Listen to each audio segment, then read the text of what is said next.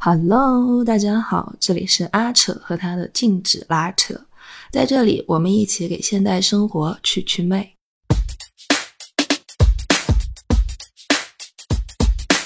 今天想聊的当代生活的议题呢，就是 freelancer 自由职业。我不知道为什么哈，最近几年就什么数字游民啊、斜杠青年啊、freelancer 越来越火。说实话，我不懂这有什么好火的。正经人谁干这个呀？不是我乱讲的啊，我我就不是一个正经人。我阿扯，你也可以叫我 Share 本人，勉强算是一个微博的臀部博主吧。同时呢，也是播客主播。我有两档播客节目，一个是你现在正在听的《禁止拉扯》，另一个呢是艺术科普向的，叫《温柔人类》。与此同时呢，我还是一个市场营销方面的自由职业者，也就是江湖俗称的 Freelancer。我 freelancing 的经历大概是从一九年到现在，中间虽然差出去短暂的上了大半年的班儿，但后来很快又回归到了 freelancer 的身份。因为人一旦自由过之后，你真的很难再回归到牢笼之中了。所以目前呢，我的 freelancing 已经迈入了第四个年头，确实也还是在这个过程中总结了那么一些血泪教训，踩了很多坑，当然了，也收获了一些经验。所以今天的这期节目呢，就想跟大家做一些分享。一直以来呢，我有很多网友，还有很多朋友，其实都对我作为 freelancer 的工作非常好奇，有三千六百个问题。那这也是我在禁止拉扯里面想要聊的一个重点的板块。今天的这一期呢，因为是和小宇宙的毕业季的合作，咱们专为应届生而做，所以这一期呢，我们就先聊一聊应届生想做 freelancer 能行吗？所以我想这一期的话，它的题目就可以叫做《应届生做 freelancer 的可行性研究报告》。在报告的开头呢，我想先要让大家放下幻想，认清现实，打破很多人对于自由职业者不切实际的幻想。我知道很多人想做 freelancer，或者是他们都觉得做 freelancer 就是哦睡到自然醒，想几点起床就几点起床。昼夜颠倒也没有关系，可以天马行空，然后头天晚上喝到四点，第二天睡到下午三点，穿各种时髦衣服，然后坐在洒满阳光的咖啡馆里，然后抱着苹果笔记本电脑打字。就在这里的话，午后阳光，手冲咖啡，庭院，苹果笔记本电脑，要素一定要齐全，一样都不能少。No no no no no no no no no，这种画面真的是狗听了都摇头。我和身边百分之八十的自由职业者都不会去咖啡馆办公。事实上，我们非常不喜欢去咖啡馆办公。我们的大部分时间其实都是在家里工作，从卧室到书房，或者是更短一点的话，直接从床到书桌，一屁股扎下去就是一整天。那种起床后他还能换一套衣服，哪怕只是换成另一套睡衣的。才开始工作的人都已经算是讲究人了，不讲究的呢，就是有时候像我这样，就穿着睡衣蓬头垢面扎下去就是一整天，中间可能会穿着睡裤下楼遛个狗拿个快递。我有时候会很担心，就我们家的物业、保安、邻居。他们就看我，哎，他们说：“你看这人年纪轻轻的一个小姑娘，也不上班，好像没个正经工作啊，也不怎么出门，经常蓬头垢面的下去拿快递、遛狗，早上不起，晚上不睡。他们会不会以为我我是一个瘾君子啊？总觉得他们看我的眼神不太对劲儿。就如果有一天我们有会议的话，可能我就会稍微像个人样儿。”会换一件有领子的能见人的上衣，但是注意啊，这里我只会换上衣，我只换上半身，我是不会换裤子的。反正电脑的摄像头它也拍不到我的下半身，我干嘛换裤子呢？换了那就是亏了呀。Rose，你就会看见一个场景，就是我穿着一件上半身很正式的衣服，然后下半身可能是个裤衩子，然后插着一双拖鞋，然后扎在电脑面前。我百分之八十的工作场景都非常的反幻想、反乌托邦，一点都不 fancy，跟光鲜亮丽毫无关系，可以说是跟很多人想象中的那种啊，就咖啡馆啊、阳光啊、时髦啊毫不相关。在自由职业里面，还有一点很重要的事情，我会跟很多人反复提到，那就是自律。有一句烂俗的话啊叫做“自律带来自由”，我知道这句话已经被用烂了，但我还是想要在这里再说一次。这句话几乎可以成为自由职业者的座右铭。翻译一下就是：如果你想要干这行的话，你有多自律，将来就会有多自由。我真的，我上班的时候，上班的那几年都没有自由职业的这几年这么自律。我觉得就是，如果有平行时空，我上班的那几年的自己见到了这几年如此自律的自由职业的我自己，他都会大为震惊，觉得我可能是被外星人绑架了。我特别记得有一年我去出差，早上七点钟我就起来去跑步了，然后在酒店的健身房遇到了客户，客户大为震惊，他说：“你这么自律的吗？你都不睡觉的吗？”我说：“没有啦，我睡啊，我只是起很早。”我说：“做自由职业这一行吧，你要是不自律，基本上就完蛋了。哦，今天觉得哦睡个懒觉没事儿，反正没人管我啊，明天也觉得哦睡个懒觉没事儿，没人管我啊，一天复一天，一个季度就这么完了，一个季度复一个季度，一年就这么混完了。”试问有哪个客户能这么陪着你耗啊？对吧？我认识的周围的几乎所有的自由职业者们，不管是在时尚行业的，还是影视行业的、游戏行业的，他们几乎都说自己在自由职业之后，比上班时更加自律，而且比上班时养成了更好的早睡早起的作息。因为这个时候是真的没有任何规章制度和公司的流程啊这些来约束你了。你要是再不约束自己，那就是真的废了。这个废是两个层面的废。首先，第一个废是你的职业生涯上就废了。当你的作息时间没有办法跟自己的大多数客户去匹配的时候，那还干个屁呀！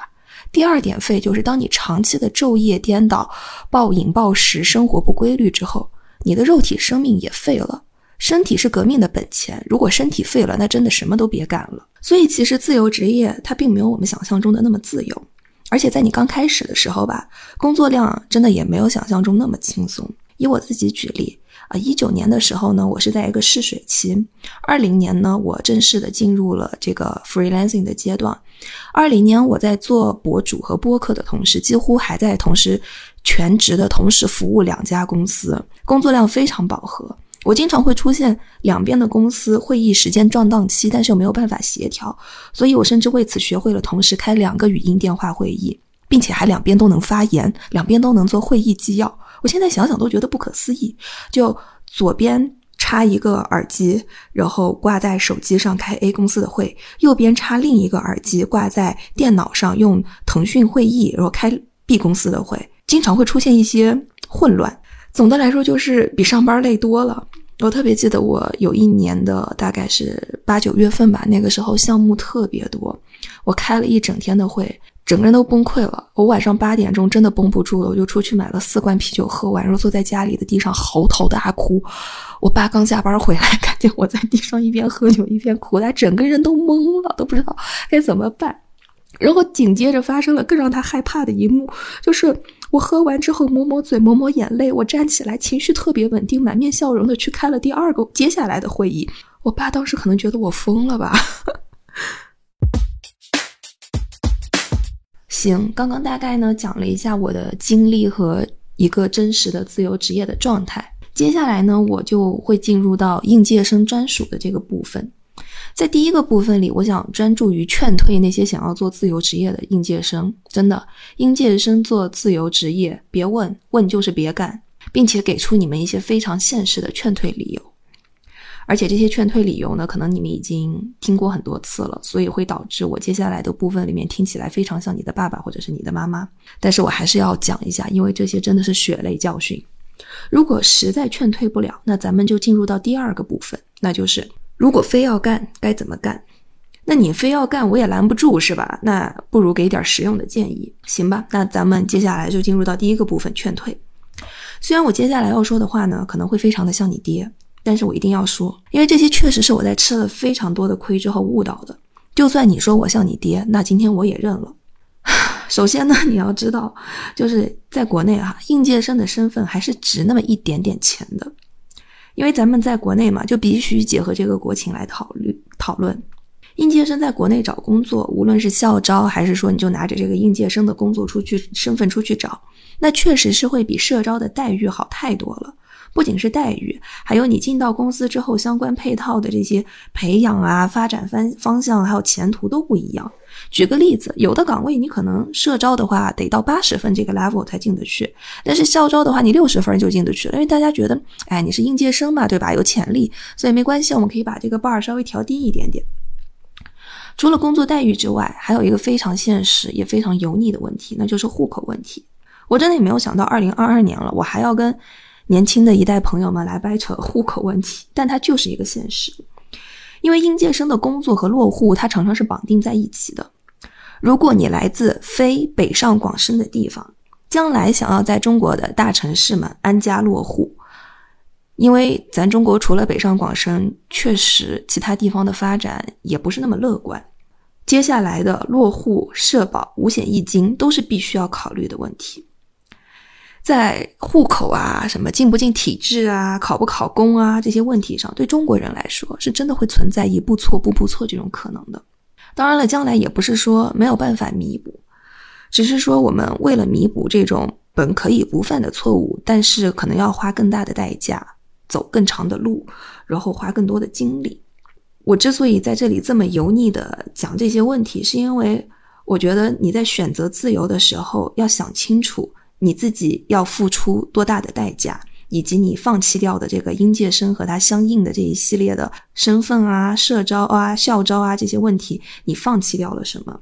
因为我觉得，无论是选择做自由职业也好，还是作为一个简单，我们就说作为一个合格的成年人来说吧，最基本的一点就是要学会为自己所做的选择去付出代价。只要你想过之后觉得，哎，这个代价是我可以承受的，那没关系，你就自由选择吧。自己选的，自己扛着呗。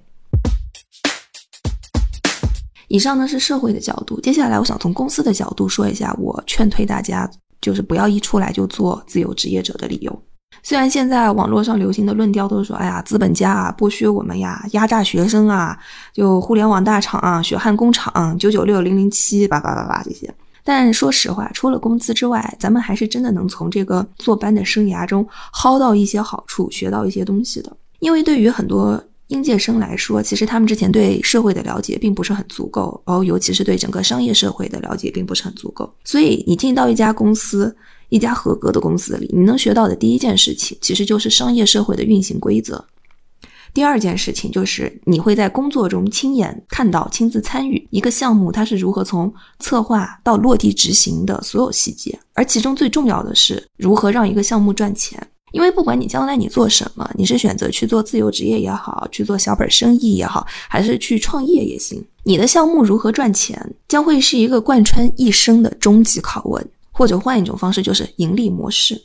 你赚的钱够不够 cover 自己的人工成本，够不够养活你自己？在你刚开始刚出学校大门的时候，你是愿意用自己用父母辛苦攒下的钱真刀真枪的去烧，用啃老的钱去烧？还是愿意先用老板和客户的钱来练练手呢？我觉得这个选择很不言而喻啊。虽然这么说被老板啊、客户啊听见会觉得有点丧尽天良，但对于将来有志于自己去弄一个小本生意、创业或者是做自由职业者的同学来说，公司将会是你一个非常好的新手村的历练过程。因为在一个好的公司、好的领导的手下，你不仅能熟悉商业社会运行的规则。还能够摸清楚一个项目，它从策划到落地，从蓝图，然后到整个赚钱，在实际运营中的一些门道。而且最重要的是，你还能积攒下一些很宝贵的客户、供应商和同事的资源。这在你将来跳出去成为一个自由职业者之后，会非常的有帮助。因为这些人，他们就是你的客源，不管是你的供应商也好，还是客户也好，还是同事也好，但凡从他们手里面漏下点散单散活来，真的就够自由职业者吃好一阵子的了。而且还有的就是，你在这个工作的过程当中，你可以学会一些非常清晰有效的沟通话术。但最起码吧，我们都不说这些什么从学生思维到商业思维的转换，也不说什么沟通话术，最起码吧，咱们能把做 PPT 和做 Excel 的技能给提升一下，那也是挺好的。这真的非常的实用。这些东西呢，其实就是你的经验，经验是非常宝贵的。为什么现在很多的招聘都强调说我们要找有经验的人？经验就是这种没有办法从书本中获得。必须亲自上手实操过后积累下来才知道的细节，是在一次一次的实际上手中积累下来的，不是看两个 B 站视频就觉得自己了解了行业内幕，也不是说听两集像我这样的播客就能解决的问题。这个世界上有很多的苦功夫，是一定得你自己、你本人亲自去做，你才会知道，你才会有收获的。刚才呢，我已经非常尽力的劝退大家，应届生不要来做自由职业者了。如果刚刚那一段苦口婆心的劝退还是没有阻止住你，你到了这里还是一门心思的想要做自由职业者，那行吧，咱们接着往下聊。在第二部分里面，我想跟你们聊一下，如果你非要做，该怎么做？反正我也劝不住你，是吧？那不如咱们来聊点实际的。在这一部分里面呢，我想跟你聊的不是那种细节的啊，去什么平台上找单子，然后加某某某的微信可以有单子，不是这种非常形而下的东西。我更多的是想跟你聊一个思路。首先呢，让我们来把这个自由职业者的工作分为大概三个类型，至少在我这里，我是把它分为这三个类型的哈。我把它分为资源型、咨询型和劳务型。资源型呢，也就是俗称拉皮条。虽然拉皮条这个词很难听，但是你不要看不起它。那拉皮条的人，那可真的是在各行各业都能混得开。拉皮条这件事情听上去简单，其实做起来非常难。你如何把各方的利益都权衡好，并且保持好你自己在中间的位置，这是一件很难的事情。这一点连我到现在我都没拉明白。其实也不是没拉明白，我很爱拉皮条，但是我到现在我。还不太擅长如何去拉一场能够赚钱的皮条，这是我接下来要努力的方向。第二个类型呢，叫做咨询型，他在现实中呢多以顾问这个头衔出现，经常呢就是以比方说他在某一个行业干了很多年，有了很多的经验，然后他现在跳出来，然后呢就帮一些啊年轻一些的公司去做做顾问，然后以多年的行业经验来指点一下迷津。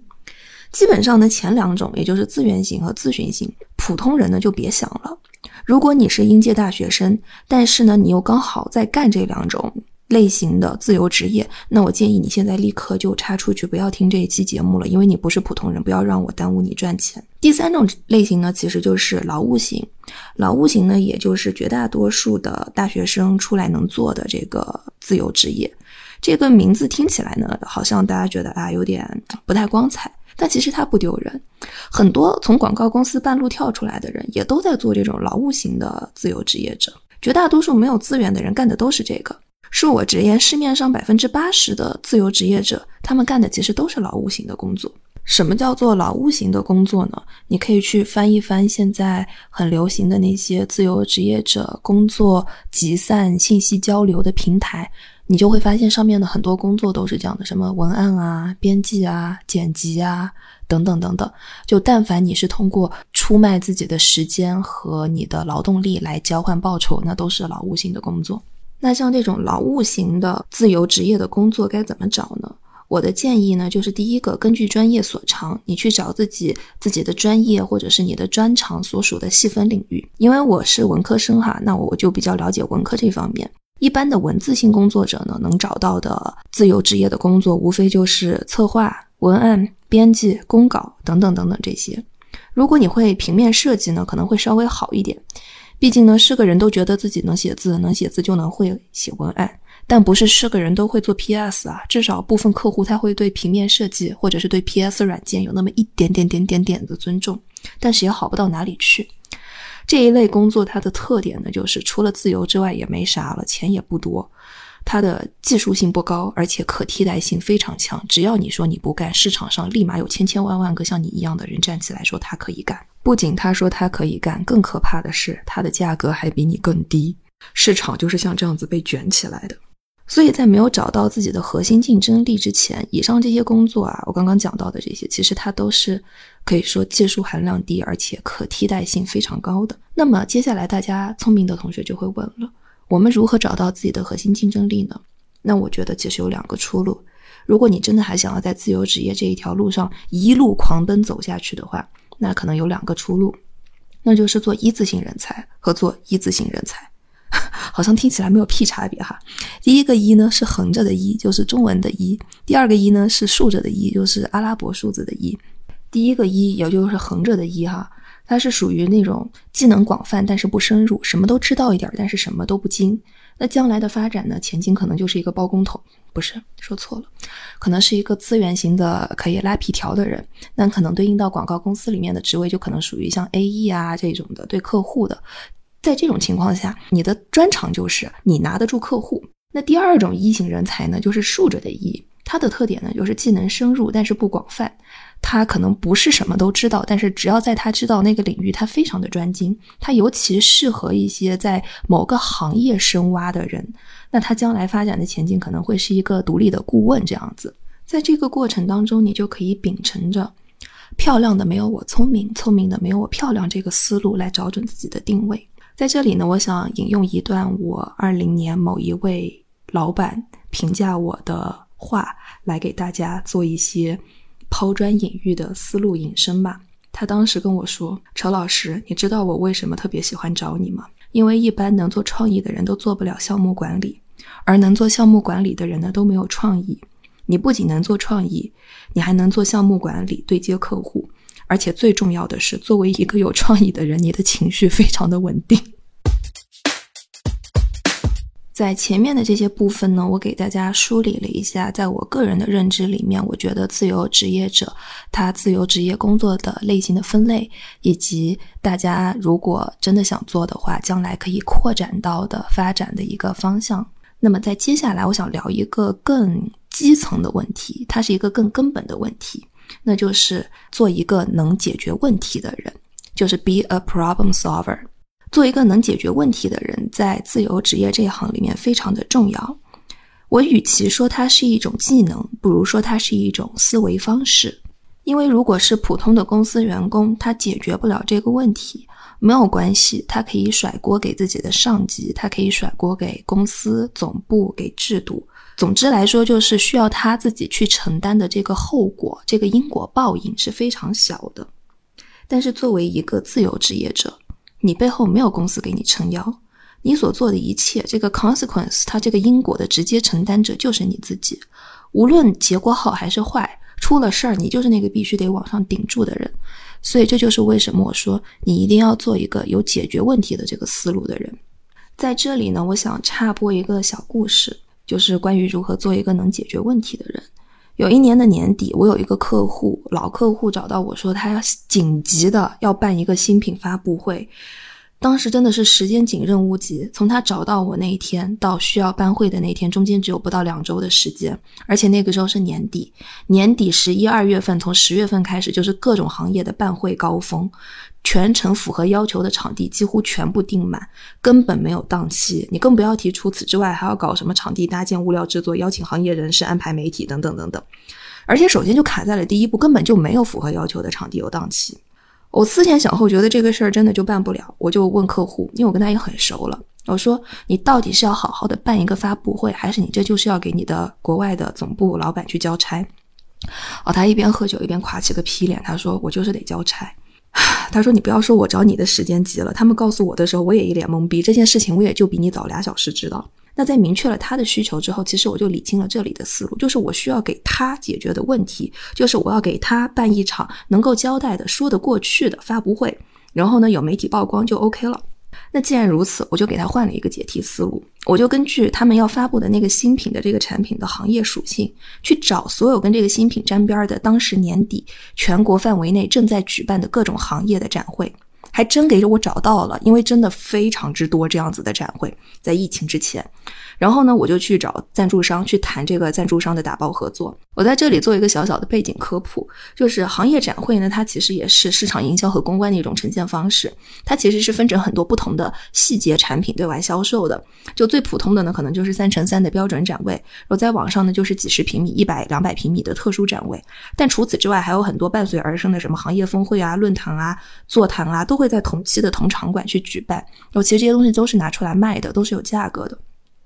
那我找到了几个这样子和新品相关的行业的展会之后，我就去跟他们谈价格，而且还。彼此之间来压价，最后谈了一个二十万的打包的赞助价，然后在这个里面呢，它就包含了有展位、有曝光，然后还有就是一些行业的峰会论坛。我说你们这三乘三的标准展位，我要不要的也无所谓了，随便给我个犄角旮旯的也行，反正我也不用。我主要看上的呢，其实是它二十万打包赞助里面包含的这个行业论坛，因为这个行业论坛跟客户要发布的这个新品它是高度相关，而且到时候行业论坛下面他们还会邀请媒体来，下面坐的全是行内人士，我连邀请人都。省了，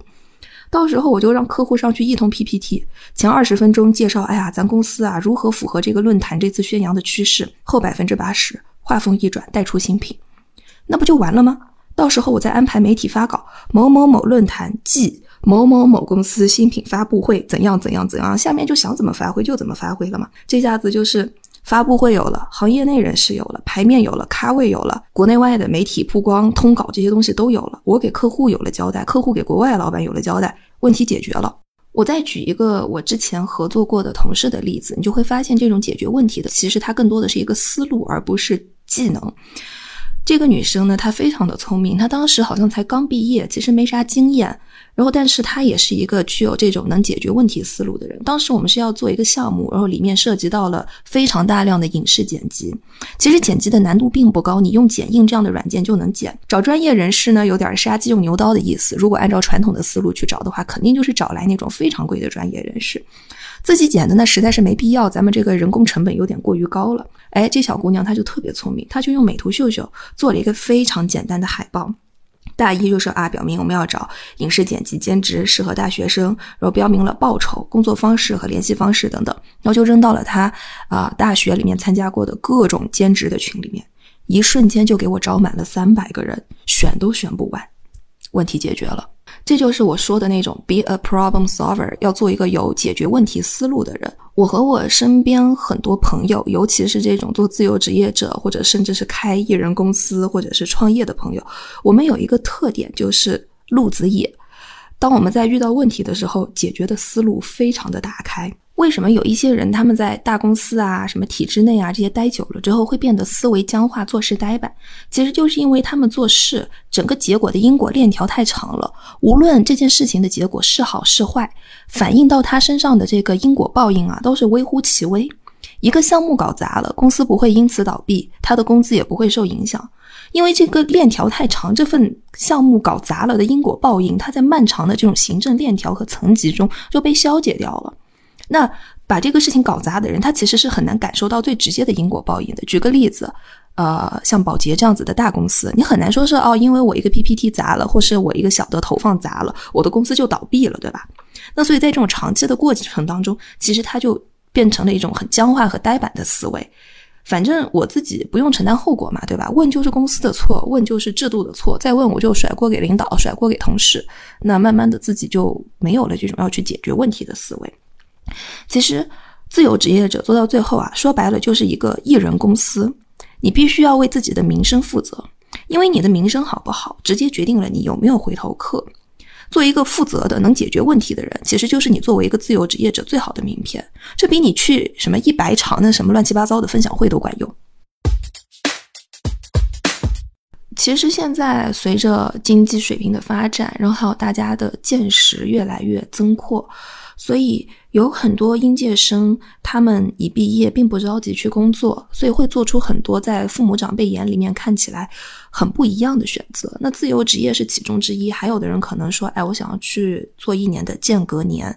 但很多时候啊，往往这种不符合常规的决定，或者是关于未来的选择，在父母那里。都会遭遇到很大的阻力，所以应届生想要做间隔年或者是自由职业，如何与父母沟通，这其实也是一个很大的问题。我在这里呢，也想分享一些我自己的经验。我刚开始做自由职业的时候，我觉得我的父母那一整年非常的担忧我，他们可能觉得天呐，这个女儿是不是废了？她该不会要我们养她一辈子吧？而且那一段时间跟父母的关系也很紧张。但是我在后面的过程当中，不断的摸索出来了一些小窍门，想跟你们分享一下。我觉得首先就是你要承认，沟通它是一个过程，它不是简单的一和零，它不是非黑即白，yes or no，同意或者是不同意。它其实是一个一直在进行的过程，需要你和父母双方的去努力。首先，你就需要向父母去证明，或者是向不认同你的这些你在意的人去证明，你有为之做出一些计划或者是改变。你要让他们知道，这不是一个哦，我一拍脑门突然决定的事情。因为不管是父母也好，还是对象也好，其实抛开这些角色不谈，他们在你的生命中会扮演的是一个在将来的生活中会和你一起去共同分担生活风险的人，所以他们当然有资格去要求去知道你对未来生活的计划和安排。那你就要让他们知道你有为此做出什么样子的努力和计划，以及你已经知晓为之付出的代价是什么。而且我觉得还有很重要的一点就是，你们可能会需要谈一谈退出计划。这个退出计划呢，通常是 VC 啊这些风投他们在投一家公司的时候会谈到的这个退出计划。就我现在投了你一百万，然后那如果说将来你这个生意成了或者是不成，我们怎么样去退出？那同样的，你再去选择进入一个不管是间隔年还是自由职业这样一个不那么寻常的一条路的时候，也需要去跟自己的父母或者说是伴侣去讨论，那我的退出计划是什么？我的退出计划，我是不是会有 Plan B？我在这个过程当中去考证，将来万一干不下去了，我还可以把这个证挂靠到哪里去拿钱？或者是我会考虑在这个过程当中读研，又或者是我在自由职业的这个过程当中，我积攒的经验，它可以让我在之后找到一份更好的工作。这些我觉得其实都是需要谈的。而且在整个跟他们分享的过程当中，其实也能够让你审视自己的准备程度。很多时候人是盲目的，你会觉得啊，我准备好了，但是你跟别人讲了一通之后捋顺了，你会发现其实自己还有很多的漏洞。甚至我觉得你可以把呃父母当做你需要 pitch 需要去说服的第一个甲方。如果连他们都说服不了的话，那可能之后说服甲方的技巧也是会有一点点堪忧呢。其实我的个人建议就是，不管是应届生也好，还是你现在已经在上班也好，那如果你将来想要做自由职业，我建议是从 easy 模式开始。那所谓的 easy 模式，我认为就是两条腿走路，它会以副业的呈形式来呈现，就是你的一条腿呢正儿八经的去上你的班儿，你起码保证自己有一个稳定的现金流收入。第二条腿呢，就是你去做你的副业。那我给大家的建议，其实发展副业，我觉得应该遵循两个原则。第一个原则就是它要跟你的主业互相能够借力。比方说，如果你的主业是做外贸的，那可能你的副业你去亚马逊上开一个个人的商店，从中国倒买倒卖商品到国外，这个算作是可以跟你的主业副业之间互相借力。第二个原则呢，就是如果你实在找不到跟主业可以借力的领域，或者是你实在讨厌你的主业，那就从你的爱好和特长出发。我也见过有一个朋友，他的主业是一个会计，但他的副业是他非常的喜欢音乐，然后他就搞了一个乐队，现在他的乐队去商演，然后也是有收入，同时他自己的乐器还可以教学生，这也是一部分，然后他在其中也得到了很多的快乐。所以我的建议就是，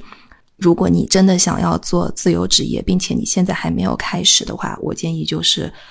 从 easy 模式开始，然后遵循我刚刚提到的两个原则，与主业互相借力，以及从爱好和特长出发。其实我觉得还有一条路很适合应届生做，其实就是自媒体。我觉得做自媒体是非常适合应届生做副业的一个 Plan B，它非常的适合。但在这里，我想给大家提的两个醒就是。做自媒体最重要的东西，其实不是什么玩法啊，什么各平台的规则。做自媒体最重要的东西，其实是分享欲，是利他。你现在在各种平台上搜啊，会有一百万个人在教你一百万个平台的什么流量法则，什么你要先发怎么怎么样，获得多少多少个赞就进入到第二个流量池，他就给你推荐，巴拉巴拉各种运营细则。但是他们所有的这些运营都是非常没有感情、没有人味儿的运营，他们忽略了最重要的一点。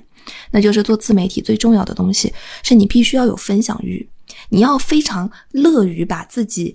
能够产生的这些内容所见所闻，然后以大家喜闻乐见的方式去分享出去，这个其实是最重要的。或者你说的更根本一点，其实是利他，就是我分享的这个东西对别人有什么用？很多人觉得就是说，呃，我们做自媒体其实追求的是流量，我觉得不是的，流量的本质是内容。流量追逐的是内容，所以你一定要找到自己非常有激情去创作的领域和呈现的方式。只要你找到了这些东西，然后你在这个领域里面以自己适合的方式持续不断的去做，不断的优化，自媒体会是将来你不管是发展副业也好，还是塑造个人品牌也好，或者是结交更多的人脉资源也好，一条非常非常好的路径。嗯，这一期节目呢，暂时就先到这里。接下来呢，我们进入到一些 Q&A 环节。因为我有提前在微博上问大家对我有什么想问的问题，我现在收集到了两个问题。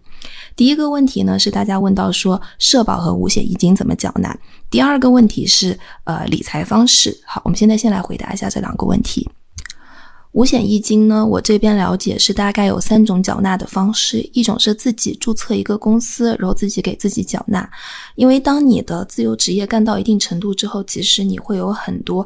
呃，盖公章啊，开发票啊，走公账、签合同等等这些需求，所以弄一个公司还是挺有必要的。那既然这样，就顺便给自己缴了吧。然后另外一个呢，就是在每一个城市你都可以去办理灵活缴纳。啊，还有第三种方法呢，就是法律上不太鼓励，但是实际操作中很常见，就是在朋友的公司去挂靠来缴纳。我这里想说的一点就是，呃，可能很多刚工作的朋友他们会觉得啊，五险一金我也弄不懂、弄不明白啊，不缴就不缴吧。但我想说的是，五险一金必须要交，因为它是兜底的生活保障。所以在交的同时，你也顺便可以考虑好自己将来要在哪个城市定居啊，这些长远规划，将来可能会对你的落户啊、买车买房这些都会有一定的帮助。